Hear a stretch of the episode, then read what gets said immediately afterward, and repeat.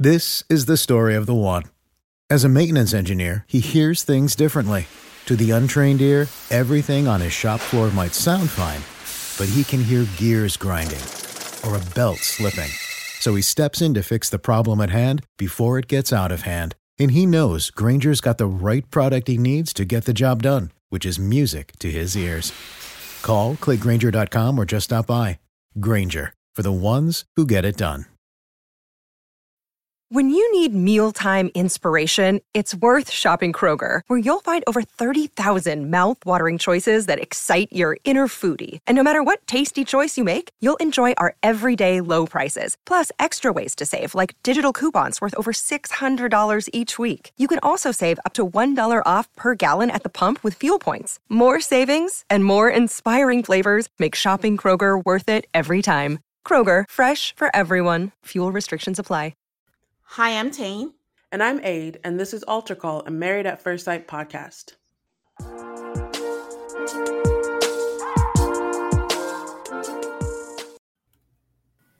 Hi, everybody. Welcome to another episode of Married at First Sight, season 17, episode 15. Hey, travel lady, how you doing? I'm all right. How are you? I'm okay. I don't know if I should be happy or concerned about this mild winter that we're having. I mean, it generally means that the world is coming to an end. what? I mean, it's fine. I was glad that it wasn't too cold while I was in the area last week. Yeah, you guys, for those of you who are keeping up, I saw eight in November. Wait, did I see you in November? Yes. I saw you in December twice. And now I saw you in January and then I don't know when you're going to see me again. yeah, everybody while I was in DC this week was like, "When are you coming back?" And I was like, "I, I really actually don't know. Usually I know. The next one I don't know." and then for me, I don't know when I'm in Texas. I when I went in December, I hadn't been since for four years, so you know. I'm struggling to remember. Like, did I see you in November? Probably not. honestly, like, like I told you, I'm just like everything is a blur to me now. I have no idea what is happening. So yeah, I don't know. Let's share some housekeeping with the people. What you got? All right, people. I just want to let you know, since I am the cause of all this, that this week we the episode will be out on regular time. Next week, the episode will be late. Um, delayed, if you will. and then this week, we will have After Party on Patreon. Uh, and also for Patreon, this we're not going to do the full episode until after the show is over, but we will be covering Traitors on Patreon, which if you are watching it, I just we covered the first season on Patreon. This second season is I don't know if it's better, but it's equivalent. Like I loved both of them. I think I love them equally. I mean, a season that has CT. I mean, what what, what, what else? what else, guys? If you're new to the podcast, guys, Tane is obsessed with CT. So, you know, I was about to fight Phaedra. Phaedra was on Watch What Happened Live talking about the person she was closest to was CT. He was her castle daddy. And I was like, listen, Phaedra, I will fight you to the death. You know? Stay away. For this, but yeah, honestly, this season is fantastic. Like, for people who know me, like my favorite competitive reality shows is The Challenge and Survivor, and The Traitors is just there. It's complete now. Like it's just fantastic. I think part of the reason why this season, okay, this season is better, is because if you have been watching, uh, spoiler alert if you want to skip by, um, but these traitors aren't as cohesive as the previous group of traitors the previous group of traitors seemed to not turn on each other until they absolutely had to, which, if you are game playing, is actually not good game playing. This group of traitors is a little bit quicker to turn on each other. Well, which scales back to the reason why it's better is because it's an even playing field where they got a bunch of gamers and they didn't just get like regular gamers, they got like legendary gamers. And quite frankly, if you ask me, Phaedra is a gamer. But we've never gotten to see Phaedra be a gamer like this before. Says who? Okay. When okay. she was a when she was a lawyer to her convict husband, when she was dodging and weaving and saying she doesn't know anything about it, when she didn't know when her pr- pregnancy due date was, and dodging and weaving, when she lied about Kandi, we have seen it. okay, fair enough, fair enough. I I don't watch any competitive reality TV anymore except for the traitors. So I I mean, I just think this is amazing. And I really I feel bad because I think Phaedra is a demon, but I really, really enjoy her. Really, really enjoy her. She is my favorite. I'm rooting for her. Let's see how it goes. I am. I mean, I, I cannot deny, like, again, I have beef with Phaedra till forever, but I cannot deny that she is great for TV. Like, she's just fantastic. She has a way with words. Confessionals are her friends, but, you know, we'll see how this happens. This ends. And we, and we even have a Married at First Sight connection. That Trishelle, who was on Married at First Sight for like four whole minutes, yeah. um, way back in season 10, is yeah. or season 11 is it 10 or 11? new orleans season whichever it was is also on. She's a pretty good time on the show too. Her and janelle i, I enjoy them. Yeah that was 11 yeah. So you know but yeah we'll be covering that. But also um i know you said the episode is late next week but as a consolation also on patreon love is blind. After the late episode for next week because this week will be on time but after the late episode for next week it will be we will be covering love is blind. So you can look forward to that on patreon. Yeah.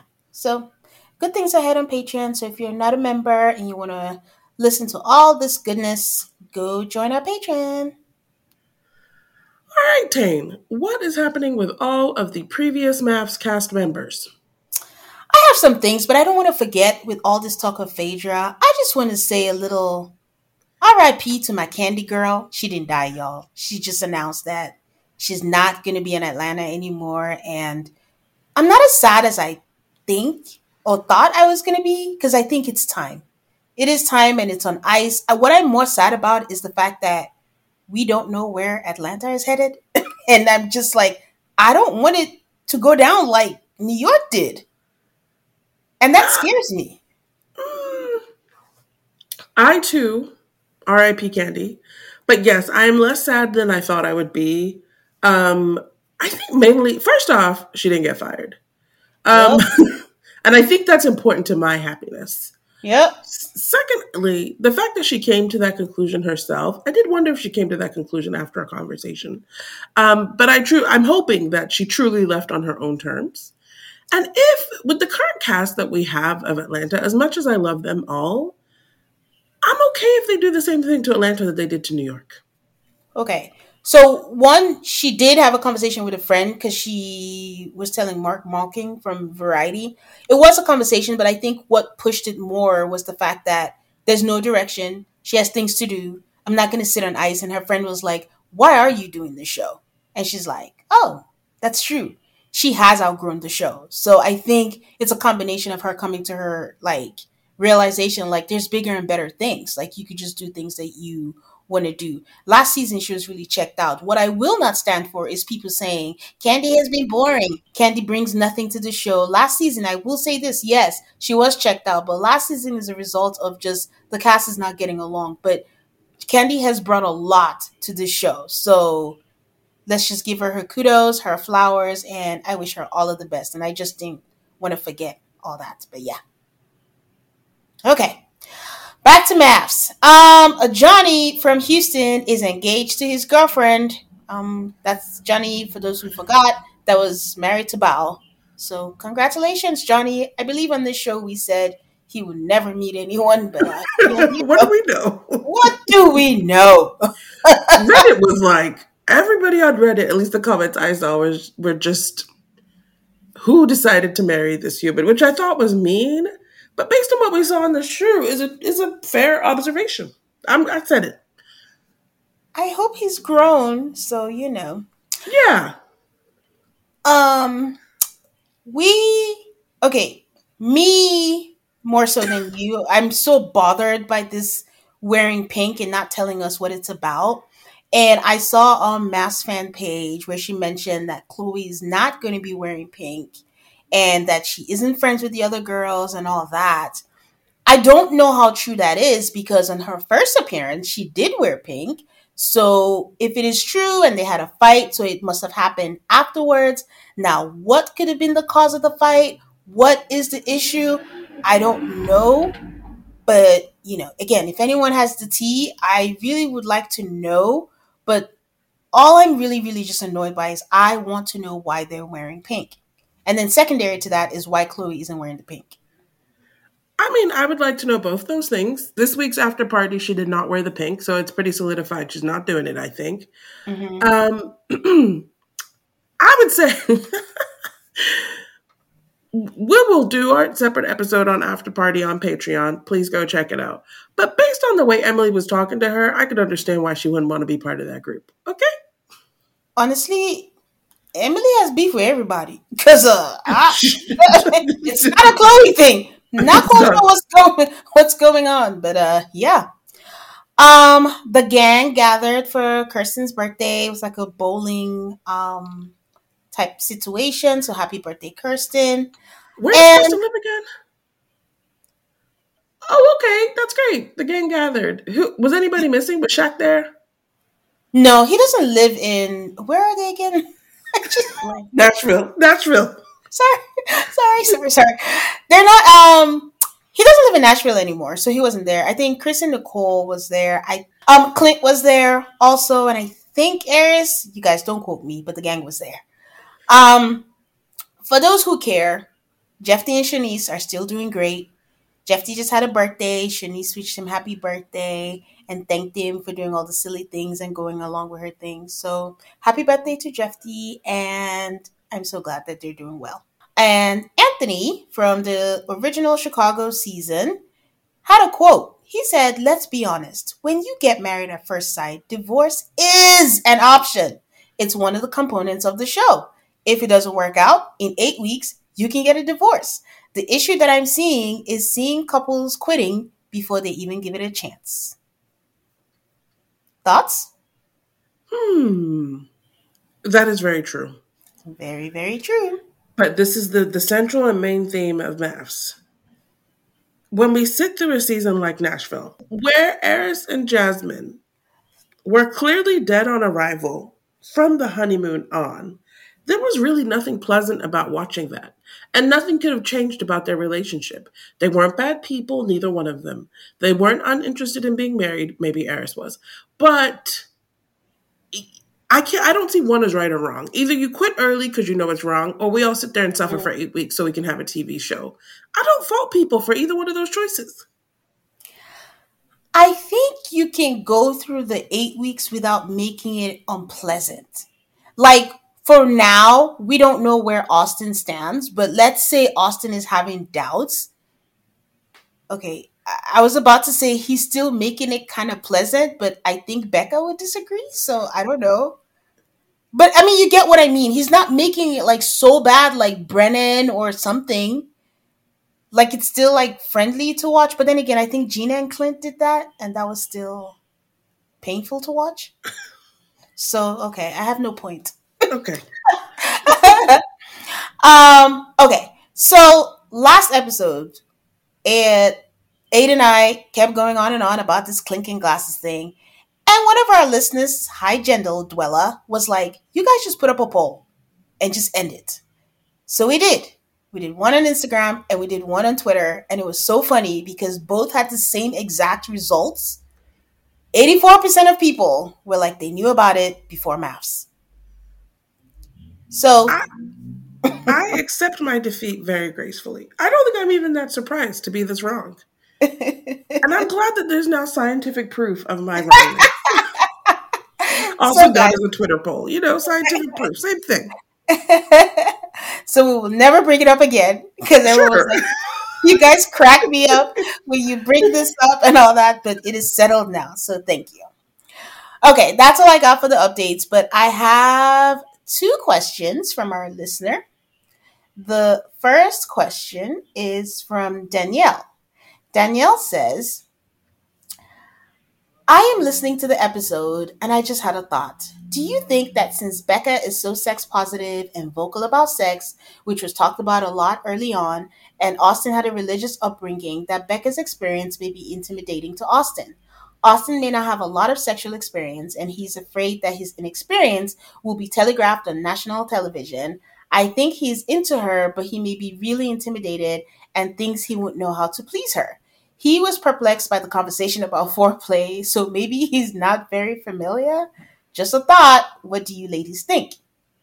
What do you think, Aid?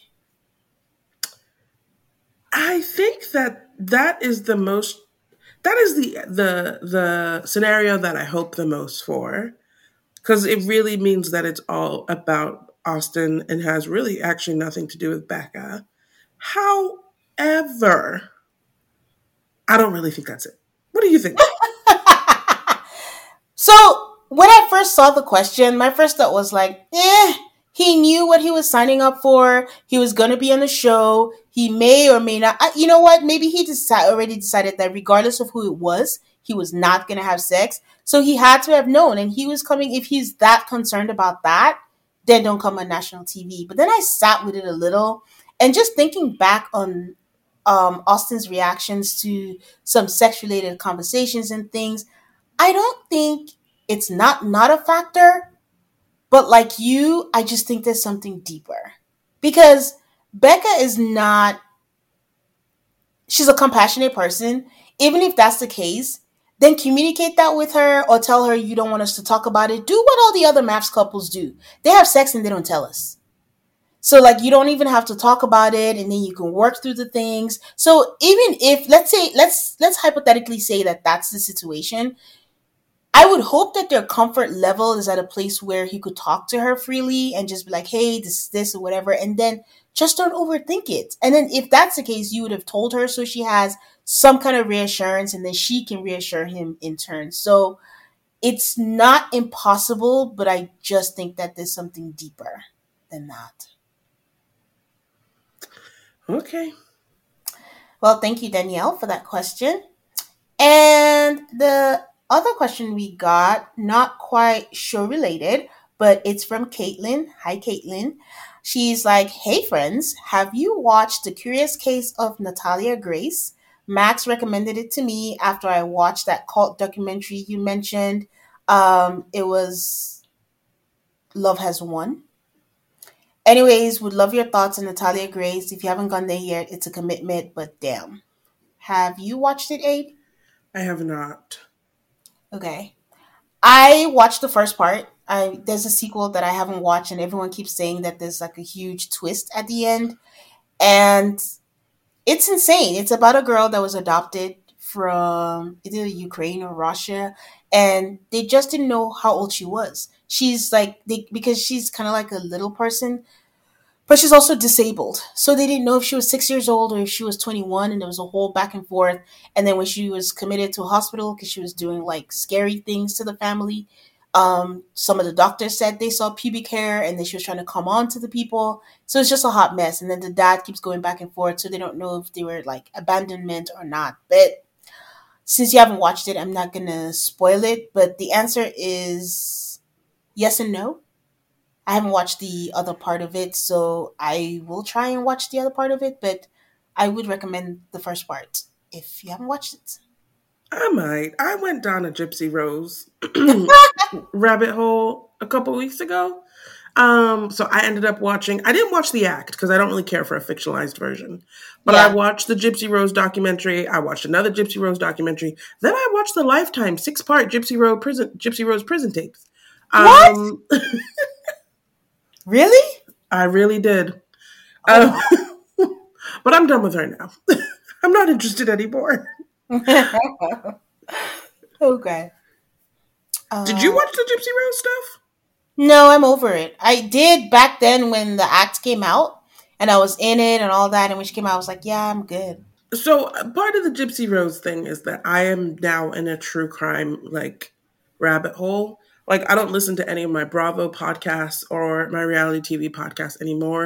I just listen to the Dateline, A Date with Dateline, and Sisters Who Kill. I think Sisters Who Kill is like the best podcast ever. My boss recommended it to me, then I will recommend it to anybody who will listen to me talk these days. I'm like, listen to Sisters Who Kill, it's so good. Um, if you need like a starting point with Sisters Who Kill, I especially enjoyed the Brittany Norwood one um, she was the Lululemon killer because I remember that case because it was in the DC area when I lived in DC. But all of their podcasts are really, really good. So, Sisters Who Kill. That's my recommendation. I might give that a give that a shot. I've gotten to the point where at the gym I don't listen to music anymore. I just listen to books or podcasts. So, you know, might give that a whirl. Um, so before we get into the episode, um, I just wanted to say for those who watch Married at First Sight Australia, the new season is back. Um, as always, I watch through creative ways. So if you're watching through that, I don't know when Lifetime is gonna have the season, but as usual, it's a it's a blast. I will say, a the reason why MAFS Australia works is that they know what they are. They're not trying to be anything else. They know that not that they're a joke, but they know that they don't take this seriously from the marriage not being real. But, but it's like if they don't take it seriously, how are you taking it seriously? Because I don't know how they find. That's what I was going to get into.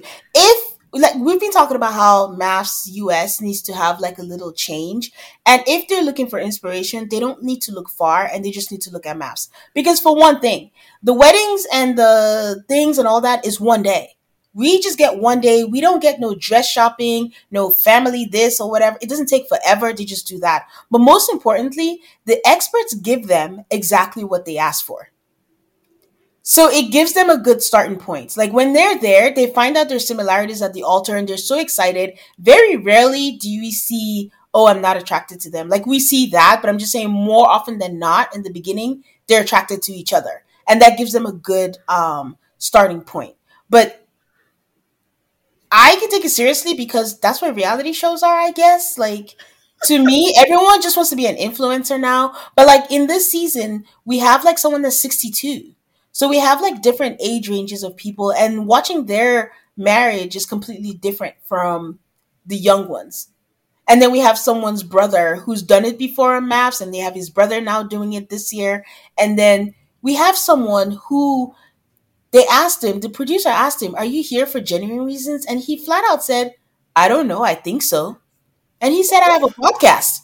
I have a podcast. I don't have that many followers, but and then the fact maybe I can get some more. Exactly. The, fa- the family said, Are you here just to boost your numbers? They were like, Yeah, if it happens, that would be great. And then if I fall in love, that would be great too.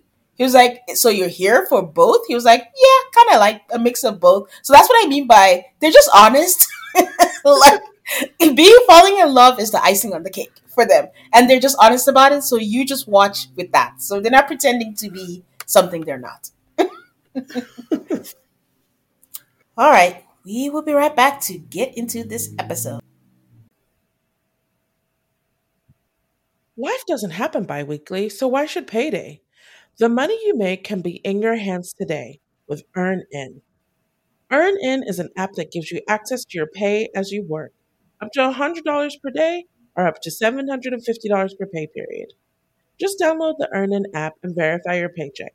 Then access up to $100 a day as you work and leave an optional tip. Any money you access plus tips are automatically repaid from your next paycheck. Summer is coming and it is time for all of us to go on vacation. You can use the money you earn from EarnIn to buy a new bathing suit or some new clothes for your fun summer vacation. Download EarnIn today, spelled E A R N I N, in the Google Play or Apple App Store. When you download the EarnIn app, type in Altar Call the podcast. When you sign up, it'll really help the show. That's Altar Call the podcast. Subject to your available earnings, location, daily max, and pay period max. See earnin.com slash TOS for details. EarnIn is a financial technology company, not a bank. Bank products are issued by Evolve Bank and Trust, member FDIC. If you're like me and looking to cut back on alcohol this year, Recess Zero Proof Craft Mocktails are the perfect alcohol replacement.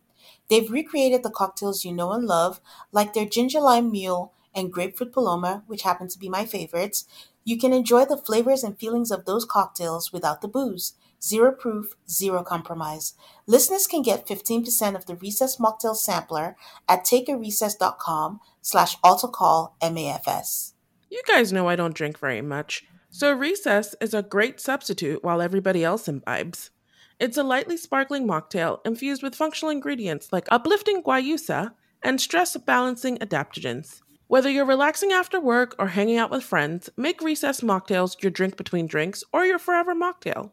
Get 15% off Recess mocktails now at takearecess.com slash altarcallmafs so you can enjoy your favorite cocktails without the consequences. Ladies, you know that vicious week before your period where you feel like you want to crawl out of your skin, you feel a little bit down or off, and those cravings when you feel like you could eat anything in sight? Well, there's a solution for that. Now it's easier to manage your PMS with Estro Control. You have to try Hormone Harmony. Happy Mammoth, the company that created Hormone Harmony, is dedicated to making women's lives easier. And that means using only science backed ingredients that have been proven to work for women. They make no compromise when it comes to quality. And it shows. For a limited time, you can get 15% off on your entire first order at happymammoth.com. Just use the code ALTARCALLMAFS at checkout. That's happymammoth.com and use the code ALTARCALLMAFS for 15% off today. All right, everybody. So, this episode, episode 15, we start where we left off last week with Chloe and Michael. It's the day after their wedding. They're in bed, they're cuddling, they talk about cuddling. They seem to be getting along really, really well. Then they start talking about her panic attacks that she apparently has in the middle of the night. I don't the interesting thing is I'm like, I don't really consider I like the clinical definition of panic attacks. I don't think that's what that is. Um, but Michael does an imitation of her basically like waking up in the middle of the night looking like she's ready to flee, or that like, I don't know, something is after her. It was it was pretty funny. um uh so yeah, they talk about how that happened four times in the middle of the night. He seemed pretty chill about it. She seemed pretty chill about it, to be honest. Um but she says, like, this is something she's dealt with for years. Like, if something very stressful is going on, she's gonna, like, just have these middle of the night panic attacks. Um, I will say her pajamas were really cute. I liked them. I was just like, good to see she woke up in pajamas because she slept in a robe.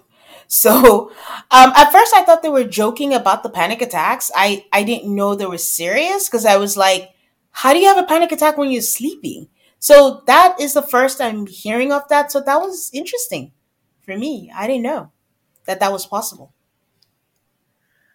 I, I, I thought they were more like night terrors. Nightmares? Yep. Yeah. Mm-hmm. He asked what she thought of the first night. Um, and she's like, she's never thinking of when the other shoe is going to drop with him, that he's too loved. And I guess she saw that at the wedding with his friends and that people who are as loved as he is must have genuineness and authenticity to them. She yeah. also says that the one thing they can always share is touch, and that signifies that they're together and committed. So she says, Please touch me. And then he kisses her hand. I must say, I just think they're so darn cute. I'm going to try really hard to stop saying it over and over again when we talk about them. But I, I, I, I need hope in my life. So I'm just clinging on to them. Okay?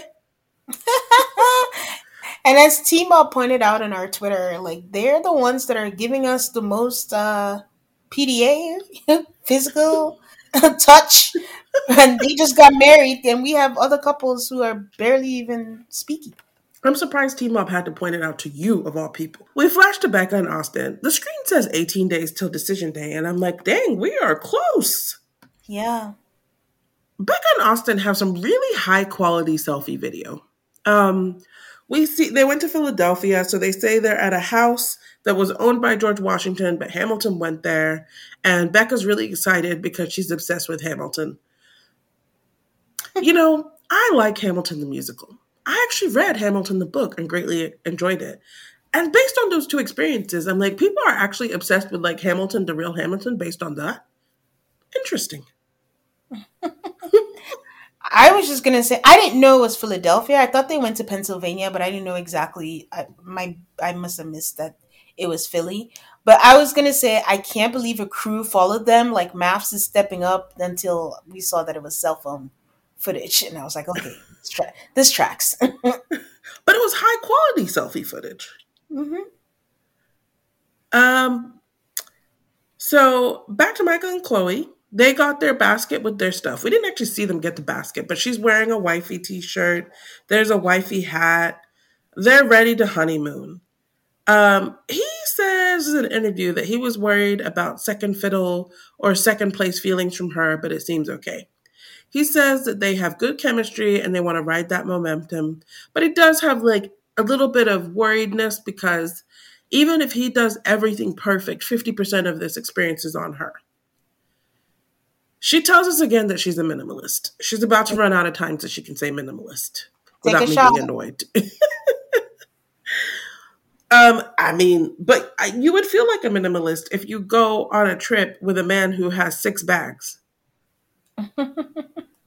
She's like, all the clothes I own would fit into the six bags that he's bringing on this trip. And like, he still has another half, I guess, of this back home. But she doesn't seem to be freaking out about it. She just seems to be, it's like an observation. She seemed amused by it. Exactly. I guess my philosophy would be if I don't have to carry the six bags, go ahead, bring six bags. I'm an overpacker, so I wouldn't say shit. I'm an overpacker. I've never taken six bags anywhere. Um, I, I but, I'm sorry.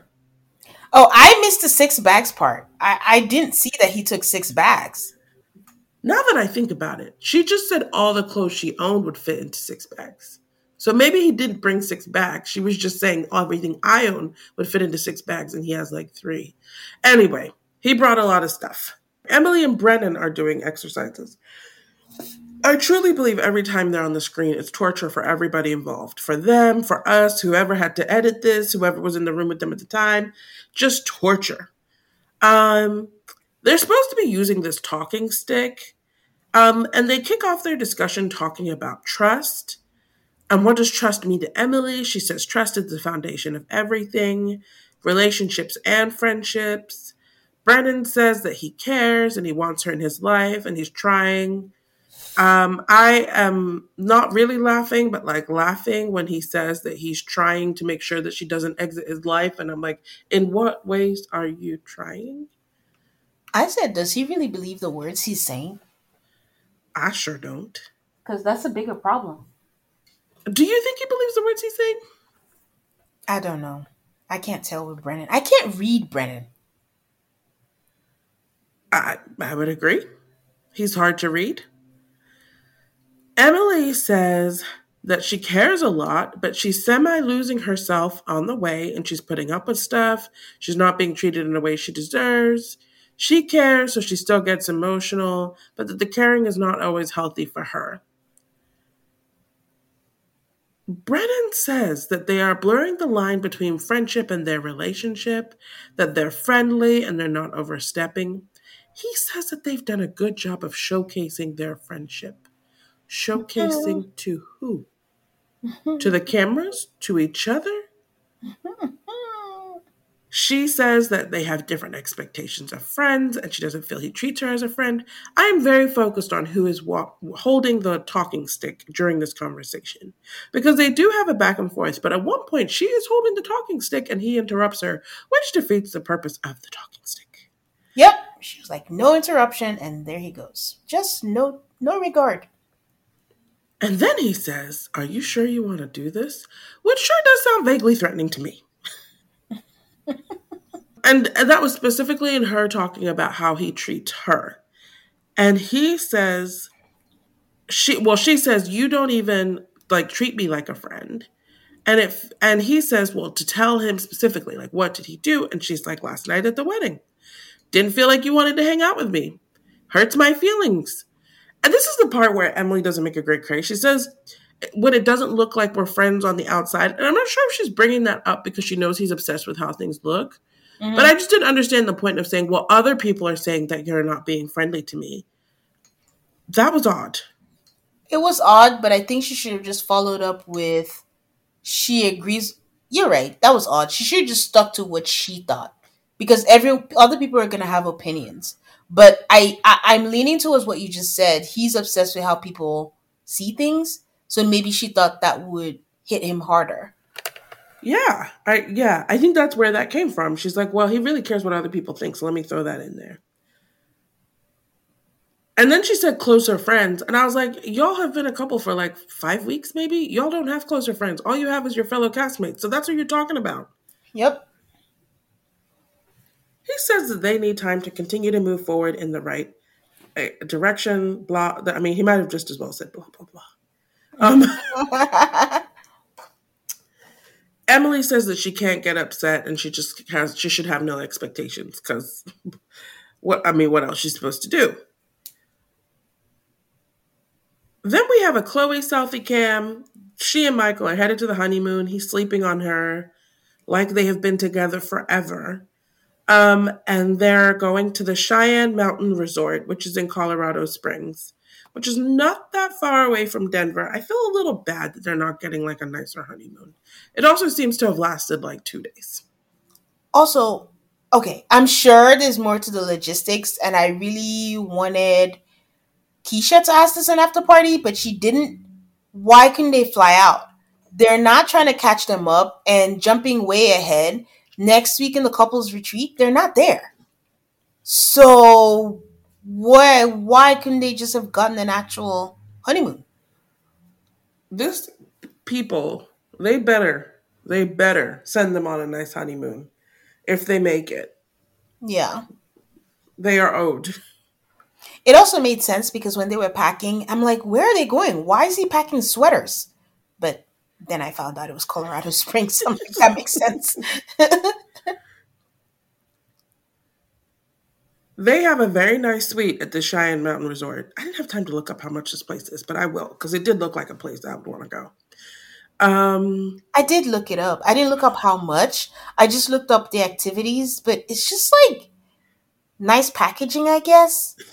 It just didn't look like. I looked at it and I was like, eh. You have to explain to our audience who may not know what packaging is.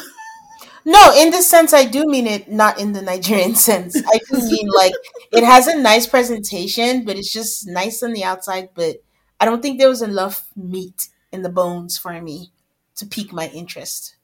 So after we see them sort of like, you know, arrive at their honeymoon, we go to Emily and Claire, who are having a little girl gab with, it looks like tea. Um, Claire updates on Cam. I, at this point, I do feel sorry for Claire that she has to continue to film because I do think part of the MAFS deal is even after your relationship is over, like they said, you can end the relationship, but you have to be available to film. So Claire just keeps on showing up and saying things that make her seem like the most annoying woman on earth. so she, you know, Claire. Every time she comes on, she's like, "I feel bad." I don't know what that is. She needs to go work that out in therapy. But she's like, she feels bad because she doesn't want to be too happy because it appears that Cam has been sleeping for a week to recover from his surgery and he's having a hard time. Emily, voice of reason, says there's only so much you can do.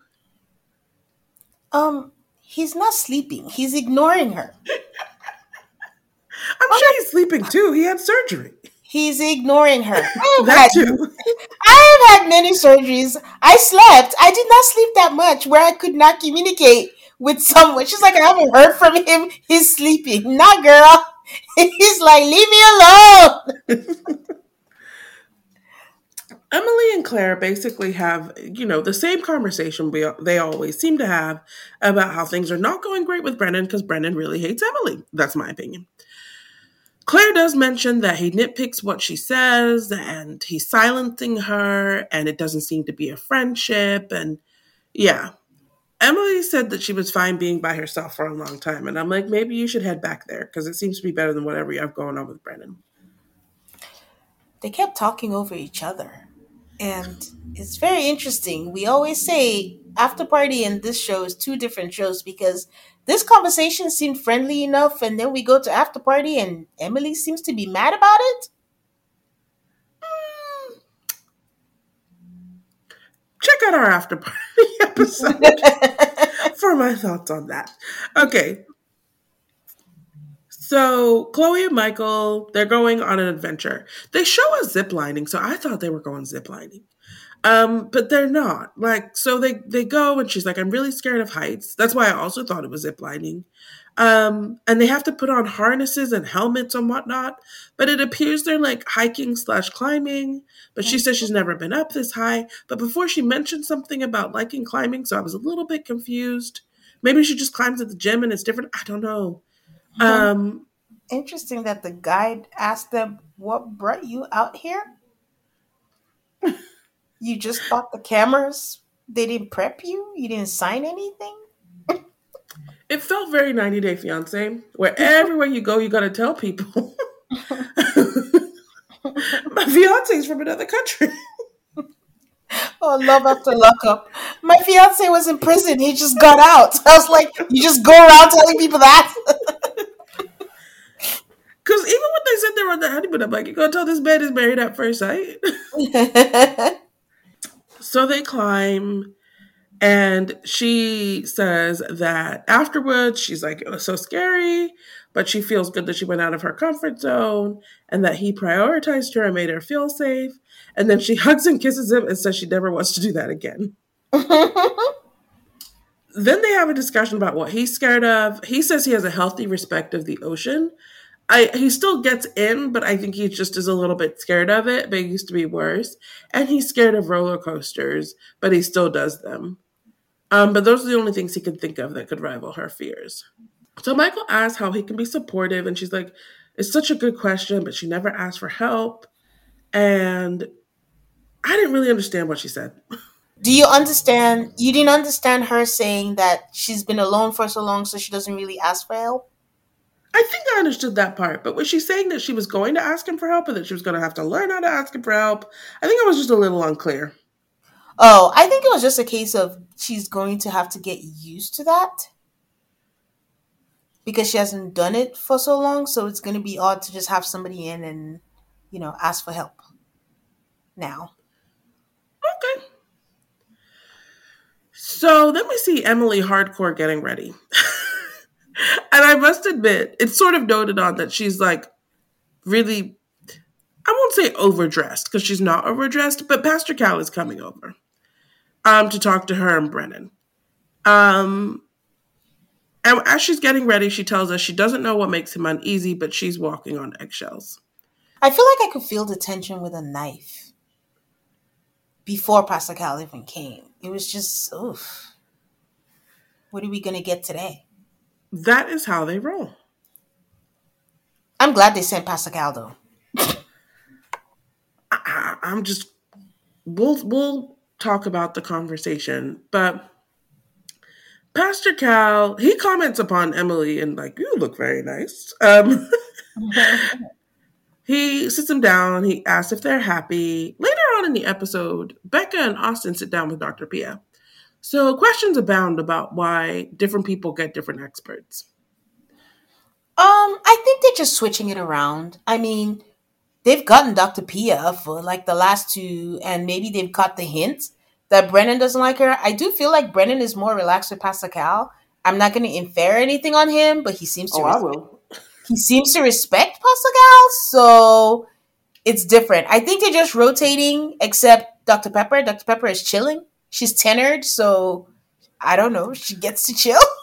I don't want to make assumptions, but earlier in the season there was two examples where a woman oh it was emily's friends so emily's friends cha- challenged brennan and he got a little uh and then dr pia challenged brennan and he got a little uh and so now they send in pastor cal and he doesn't do any of that um, I am sensing a pattern, which is why I would like to see Dr. Pepper to see if he gets a little uh with because I think Brennan. I, I'm leaning towards Brennan may have some issues with women in authority.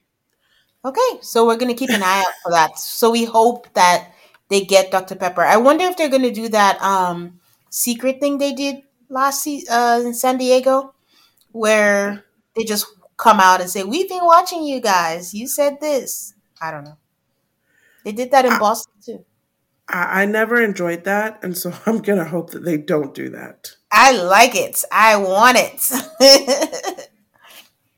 so Pastor Cal asks if they're happily, and Emily says that she is, which is such a lie. Why? Why did she say that? If she wasn't happy, she would leave. Which I don't mind the lie. I think we all lie to ourselves about these things all the time. Um, but I don't know why she's still here, and I don't believe for one second that she's happy. She basically goes on a spiel where she's like, I respect what he needs, and I'm glad to let him do whatever, but that she wants a husband, not a friend. Pastor Cal says you are looking at each other as buddies. I don't even think they're doing that. Mm-hmm. That's not why you're here. And then he makes them watch each other's like interviews from when they were cast. I didn't really understand this exercise. Honestly, Emily's was like not really anything. But Brennan's, he says that he watched the show, he's coachable, he wants to get better at relationships, and he thinks this is an opportunity to do so. So I think showing them their interviews was a good move because it gets to a point where, like you said, if you lie to yourself, if you say certain things, you can't. Um, the words that came out of your mouth can't lie. So Brennan admitting that he's watched the show kind of answers my question and how he made the cut. So he just kind of like emulated what he thinks would get him to make the cut and he wasn't being his authentic self. And nothing about him, himself in the interview is the same as now except wearing the same shirt on the same day. And for emily i think she was pretty consistent. And i think she was actually being genuine with her answers. So i think it was good for them to just see that in their own words without actually saying something that will make him feel like they're being accus- accusatory what I also liked about hearing that Brennan has watched the show is that the minute he realized that he didn't like Emily, he's his main concern was thinking back to all the seasons he's watched where mm-hmm. people are, have been assholes because they didn't like a person. Mm-hmm. I mean, clearly he didn't study enough because mm-hmm. he's not coming off great. But this mm-hmm. obsession with how things look comes from watching the show. Yeah. I, I think the oddest thing was I think he described himself as loving, affectionate, and communicative. Communicative. That was the one that really got me. Like, if I'm not mistaken, I think his friends said that he doesn't communicate in the very beginning. And he even said it because he was like, their his parents, they weren't the best communicators, and he think that's affected his relationship. So, sir, have a seat. Several of them. So the conversation with Pastor Cal continues, and really, I didn't enjoy it very much because it comes back to the same thing of Emily basically saying, Well, we're just walking around on eggshells to make sure Brandon doesn't get upset, respecting his so called boundaries. If you recall, Allie said his boundaries are that he just doesn't want to hang out with her. um, and Pastor Cal sort of tells him it's not supposed to be friends at first sight. I think what frustrated me about this whole friends thing is I don't think the friends thing is their problem. I think the basic like decency and respect that he does not show her is their problem. So I don't know why we're having a discussion about friendship. I don't know. I don't know what they think they can do in 18 days or less now to force if they're not there now. I don't think we've seen anyone do a U-turn at this stage in the game. So, like, I'm agreeing with you. Like, so then the focus should be at least respecting her. So yeah, I mean, glad Pastor Cal came, but this, I mean, eh, they're dead on arrival. I think all I'm waiting for is them to have an actual big blow up instead of sort of the passive aggressiveness that like is their norm. Well, I mean, who knows what's going to happen because what next week is the accident and you can't I you can't really be mean to someone that's injured. Or am I Let's hoping? we'll, we'll see. All right, guys, we'll be right back. This is the story of the one. As a maintenance engineer, he hears things differently. To the untrained ear, everything on his shop floor might sound fine, but he can hear gears grinding or a belt slipping. So he steps in to fix the problem at hand before it gets out of hand. And he knows Grainger's got the right product he needs to get the job done, which is music to his ears. Call, clickgrainger.com, or just stop by. Granger, for the ones who get it done. What's the easiest choice you can make? Window instead of middle seat? Picking a vendor who sends a great gift basket? outsourcing business tasks you hate? What about selling with Shopify? Whether you're selling a little or a lot, Shopify helps you do your thing, however you cha-ching. Shopify is the global commerce platform that helps you sell at every stage of your business. From the launch your online shop stage to the first real life store stage, all the way to the did we just hit a million orders stage? Shopify's there to help you grow. Whether you're selling scented soap or offering outdoor outfits, Shopify helps you sell. Wherever and whatever you're selling, Shopify's got you covered. Sign up for a $1 per month trial period at shopify.com slash try. Go to shopify.com slash try now to grow your business, no matter what stage you're in. Shopify.com slash try.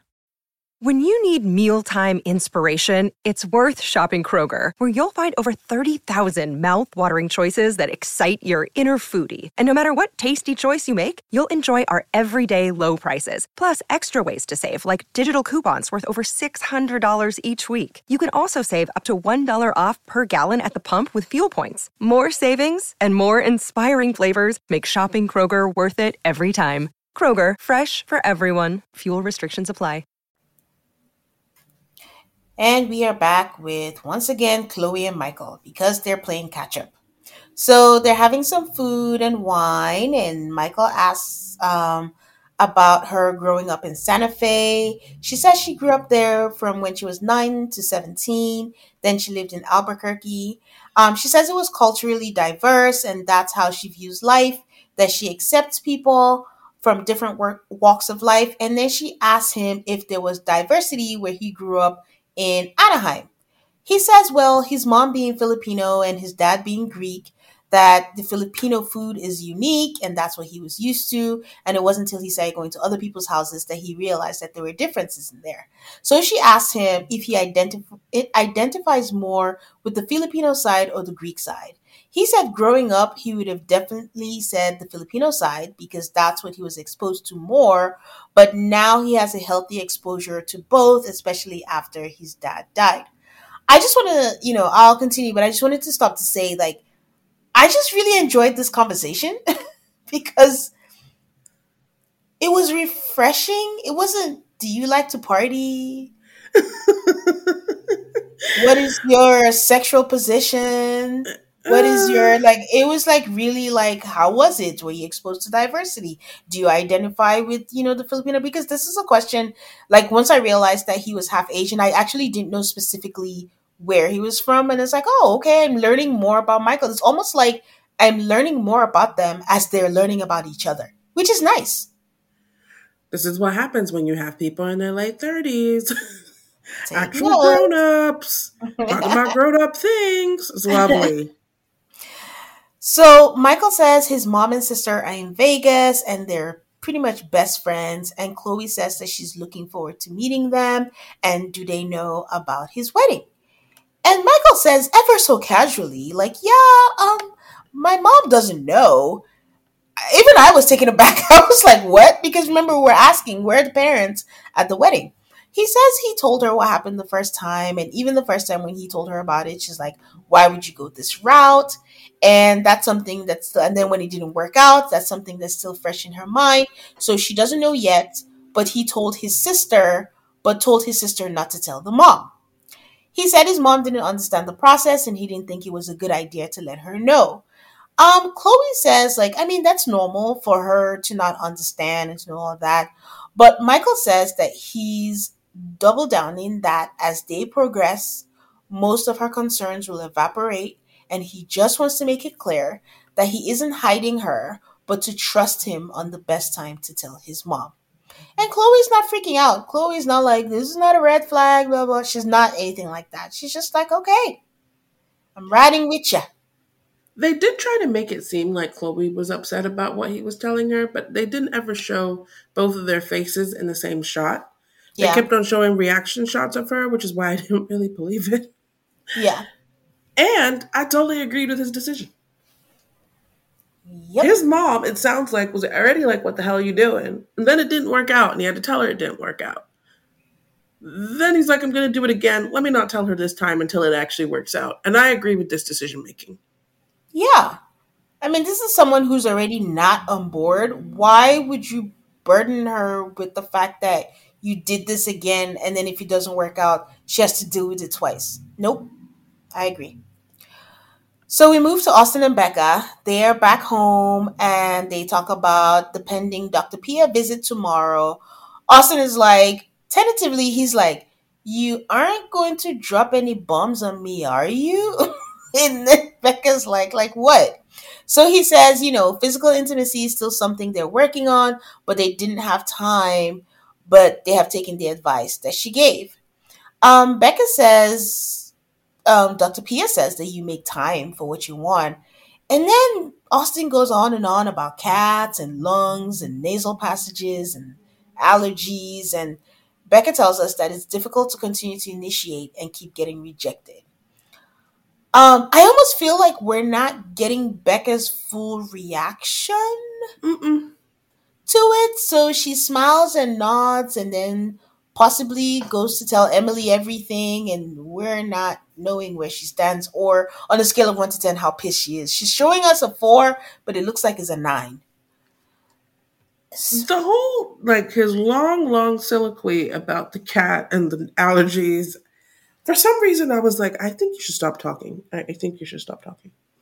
Yeah, because it's a valid reason, but the way he sounded, it sounded like when you have a reason and then you exaggerate it to make a point, like, no, really, I promise this was it. And it was just like, eh, just stop.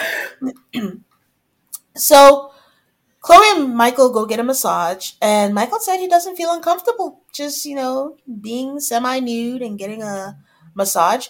Chloe says that she has never dated a man that has tattoos and she loves his hair and his curls. Well, which, based on his previous visits and after party, he's cut it now. But he said that he likes her eyes, her smile, her lips. You know, for me, this was just too much talking during a massage. Like, massages are one of my favorite things to do in this world, and I can't imagine that much talking going on while I'm getting a massage. Sorry.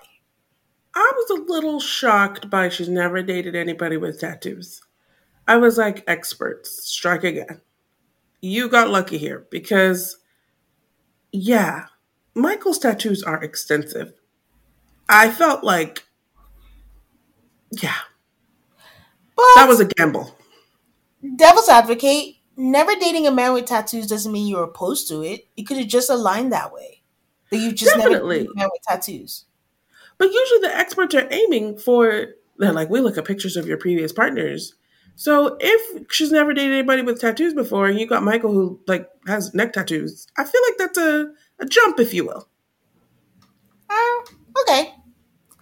So the masseuse asked them like if they'd like to massage each other, and Chloe tells Michael, "Come on, come massage me." And that is something that Chloe is doing really well. I will give her that. She is not going to be like in a situation where like Cameron doesn't know where Claire stands or Claire doesn't know where Cameron stands. She's very inviting of Michael. She's like, touch me. She's like, kiss me. She's like, come massage me. And I think that is a plus for their relationship. I just want them to work so bad. Mm, Aid, you are getting sucked in. It's MAFS. He tells her that he didn't expect them to have such initial chemistry. Okay, we'll take a break and come back for the rest of the episode. And we're back. So Emily has a conversation. It's a video call with her friend Mackenzie. So her friend is like, What is going on? Like, I have an idea of what is going on, but your texts are like so cryptic. And I see someone walk behind Emily, and I'm with like, a dog. No, it was a person. It was a person I- with a dog, a big Oh, with a dog. Yeah, and I'm like, is she taking a call without headphones in a public place? like, one of my pet peeves is people in public places just listening to videos doing things without headphones. And I'm like, how? I mean, I guess they're going to see all the cameras around her, but I just thought that was strange. Um, so Emily says that after Pascal, it's making her feel more confused on where they stand. Um, she tells us that her friend knows her better than herself, so she just wants to have this conversation to get some clarity. Kenzie, which is what she calls her all the time, says that she has a hard time understanding where he's coming from because it doesn't make any sense. Emily says she thinks that he thought she thinks that he thinks that he thought it would be a walk in the park. And she says, like, you know, then the friend is like, okay, what is it that you even like about this guy? She's like, oh, we have fun together. We have the same values. And her friend says, I mean, you're brutally honest and, you know, you need someone to bring her down to earth. And then Emily says that she is honest, but she doesn't think he has had people call him out that all the expert visits have been heavy and things took a turn for the worse with Dr. Pia, that she felt that it was her opportunity to answer her questions that she was being asked, and somehow she ended up breaking his trust. And Mackenzie is like, uh, okay, like that's a load of crock, and he's a master manipulator. and then Mackenzie's like, at what point do you say enough is enough? And then Emily says, well, that she doesn't know. She doesn't know why she cares about this motherfucker, and she doesn't even know if he cares about her. She says it hurts her feelings how he treats her, and Mackenzie is like, you need to speak up for yourself and draw a line for the things that you won't tolerate. Emily says she is struggling with what her boundaries are since he already made his, which um, reminder from Allie is that he just doesn't want to deal with her. And Kenzie says that he acts like it's the Brennan show he's acting like he was kidnapped and he's like, You're trying to make me fall in love with you. and the Mackenzie was funny. That's she's funny. like um and then Emily's like she's at a loss and she wants to see if they can save the marriage, but it's hard when you're with someone who doesn't want to look bad on camera. Mackenzie's like, you know, whatever you decide, I support whatever you do, but personally, I think you should run for the hills. Oh, Mackenzie, I like you. I wish you would have said run for the hills today. Like, don't wait till decision day to run for the hills. Like, do it right now. I think Mackenzie is smart. Like, you, everybody knows that everyone is going to do what they want to do. So there's no point. So that's why she led with, I support whatever you do, but, you know, you know where I stand. So Dr. Pia comes to Austin and Becca. She asks about intimacy, and Austin says, Oh, we did the exercises and we did the handcuffs, but not in a romantic way. And I'm like, Hmm, handcuffs, but not in a romantic way. Okay. And they had a fun night. He says he has gotten better at initiating things, and Becca is smiling and nodding. She's like that emoji that's just like gritting their teeth that looks like a smile, but it's not a smile. So Dr. Pia catches that and is like, Is he right? And Becca's like, Yeah! in, the, in the highest pitched, in the highest pitched voice. And Dr. Pia was like, um, that was not believable by any stretch of the imagination. And Becca says, Well, I mean, the thing is like I felt like it all halted um during the trip. And then Austin went on and on about the cats, the nasal passages, the allergies all over again. And then Becca was like, Yeah, I didn't really mean like sexual things, but it's the little things. And Dr. Pia is asking Austin, like, how do you feel about PDA in front of family members? And he says they're affectionate with each other, but I'm not like going to make out in front of a bunch of people.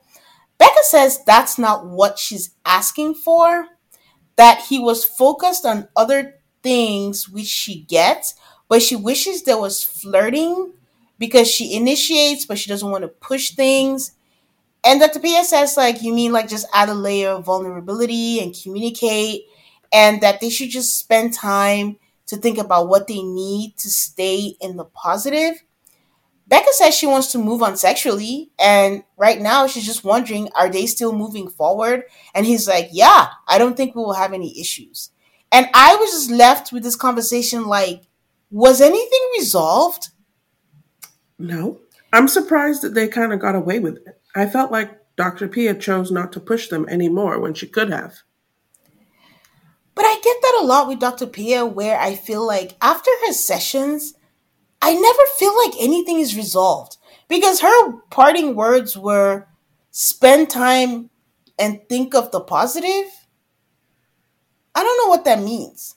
I also, in Dr. Pia's defense, because I actually think this is the case, she has pushed them as far as she can push them. It's really up to them. If they don't want to do the thing she already told them to do twice before, I don't think showing up for the third or fourth or however many time to be like, do what I told you to do last time is going to work very well. They have to figure this out on their own. I'm gonna try and make this make sense because it makes sense in my brain. I think last week I said something like Austin is definitely problematic in the fact that we don't know what the deal is. Again, it's not necessarily a case of I don't think you should have sex if you're not ready. Nobody should be forced to have sex.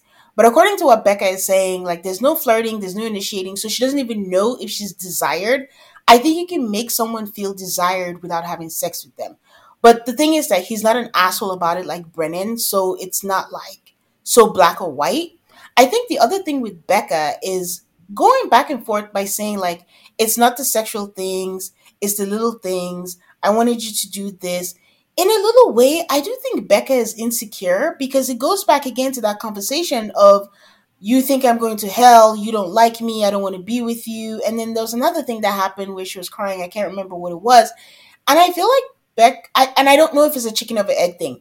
I don't know if Austin is making her insecure or if this like past relationship trauma that makes her a little insecure. So then she has a hard time figuring out what exactly is the particular issue and then it just keeps moving like it's this is this is this and you're not really sure what the issue is did anything i say make sense i'm, I'm still sorting through it do you think that becca's insecure but she's not saying it or um i don't know if she i don't think it's a thing like maybe she knows or anything it's a case of like you know how when women are mad and they're mad about something but they're mad about a thing but it's not necessarily that thing it's something else Mm-hmm. But I don't even know if they know that's what it is. So I think that there's a lot of things going through her that she's confused about.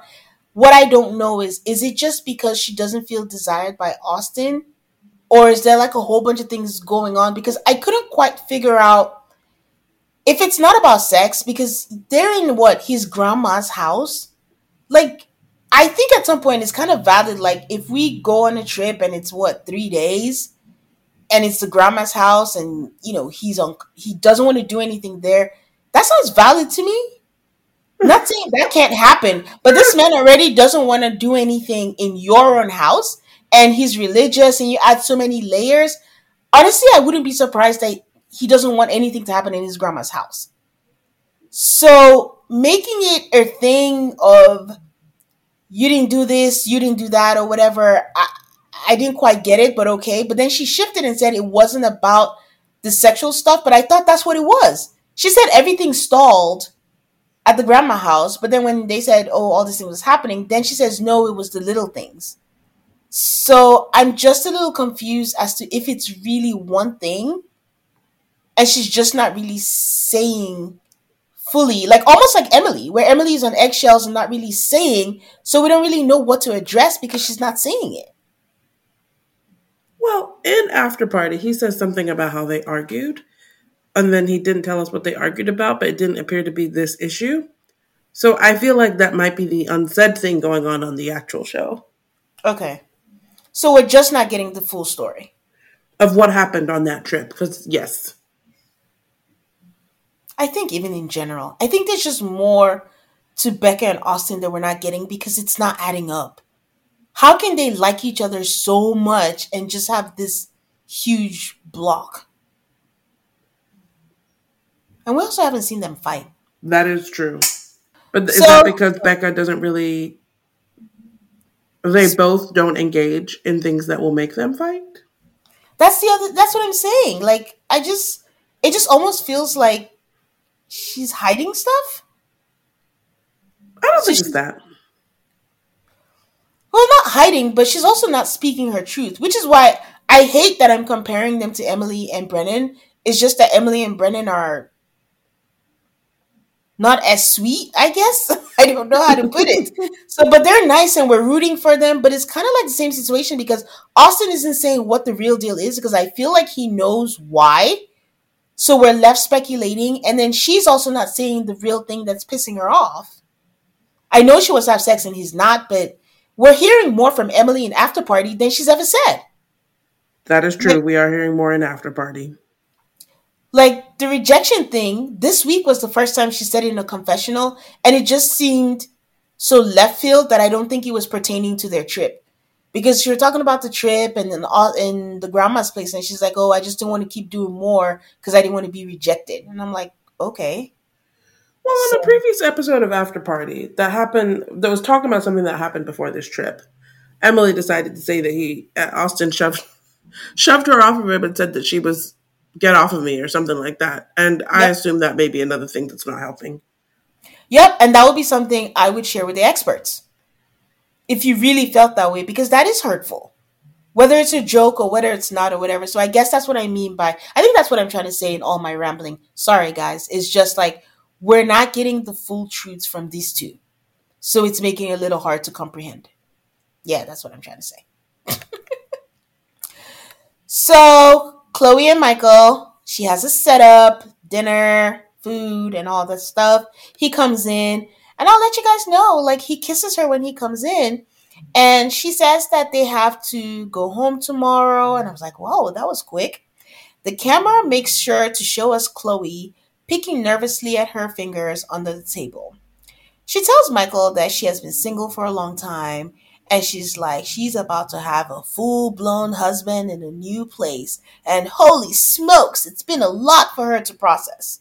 She says they don't have any point of reference with each other and they've had conversations that she didn't even have in relationships that she's been in. So she's emotionally overwhelmed. And I'm like, is that a compliment or is that a bad thing or a good thing?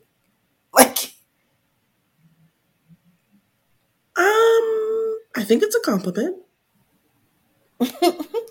So she says that she's processing emotions that she's never felt, and it all hit her that reality has hit that they are husband and wife and they're moving in, and it's terrifying. And I'm sitting here wondering what she wants him to do with all that information.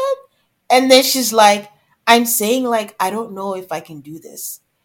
And you guys, this might be the first time in MAFS history that a preview was not a fake out. She really meant that she didn't know if she could do this. But she didn't and say she wasn't going to do it. No.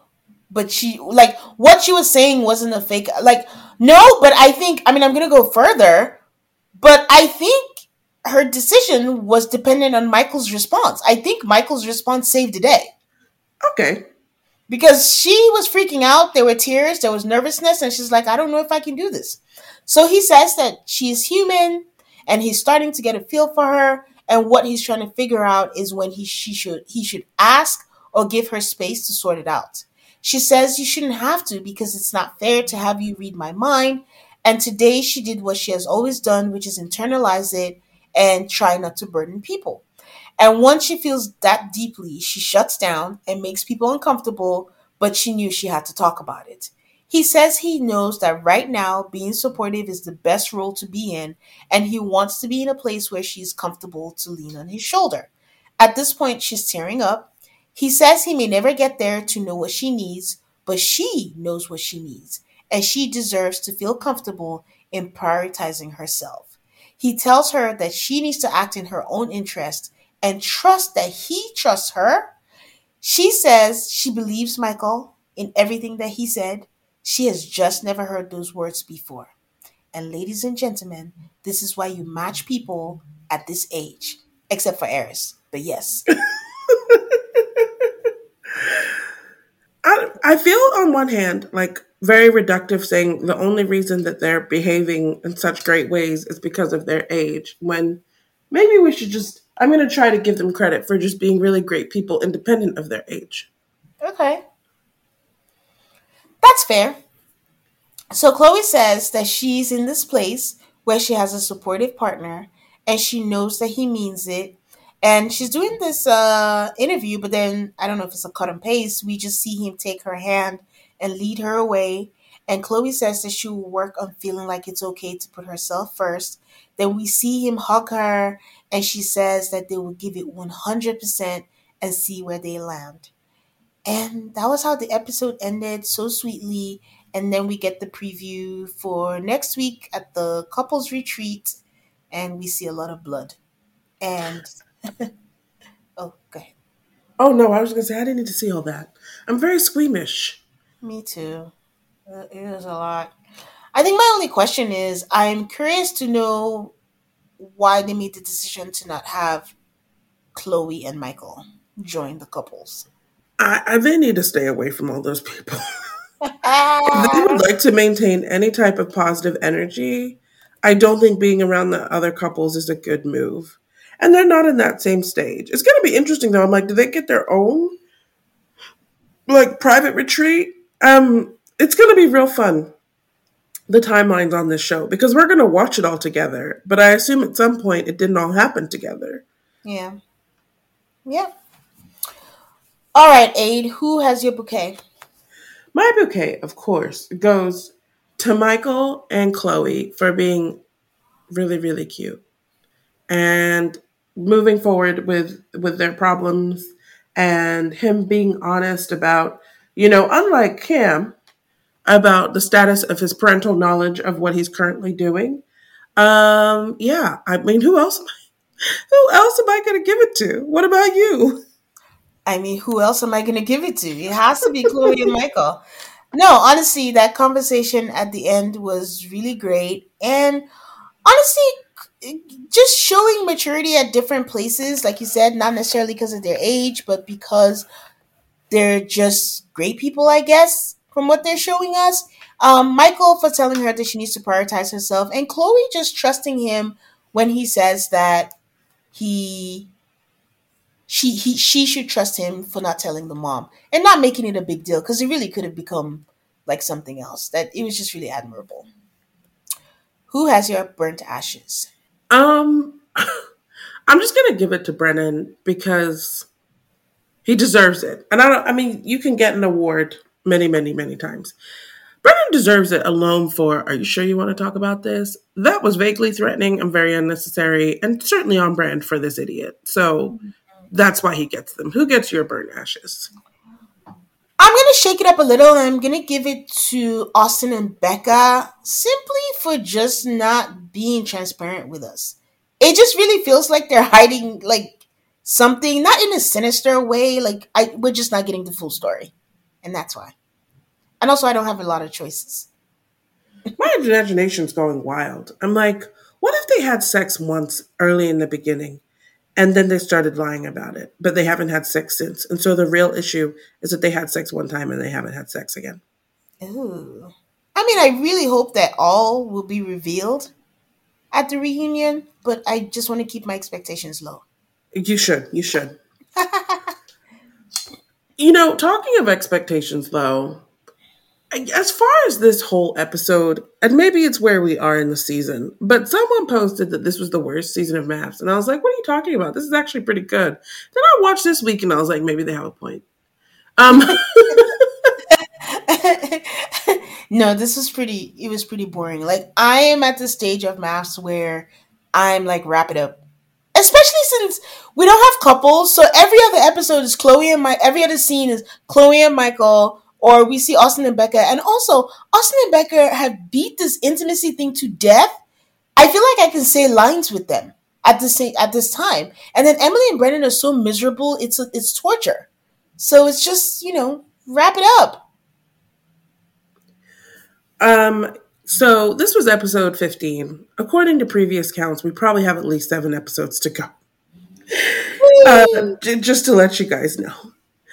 Um, you can find us on Instagram and Twitter at AltarCallMAFS. That's A L T A R C A L L M A F S.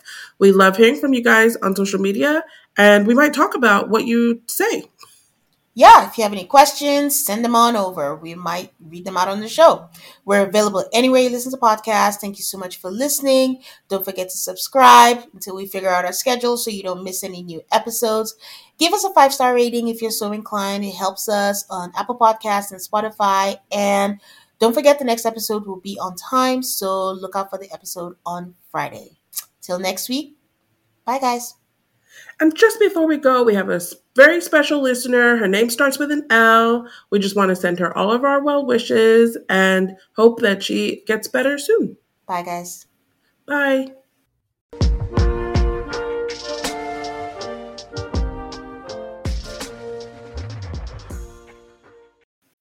When you need mealtime inspiration, it's worth shopping Kroger, where you'll find over 30,000 mouthwatering choices that excite your inner foodie. And no matter what tasty choice you make, you'll enjoy our everyday low prices, plus extra ways to save, like digital coupons worth over $600 each week. You can also save up to $1 off per gallon at the pump with fuel points. More savings and more inspiring flavors make shopping Kroger worth it every time. Kroger, fresh for everyone. Fuel restrictions apply.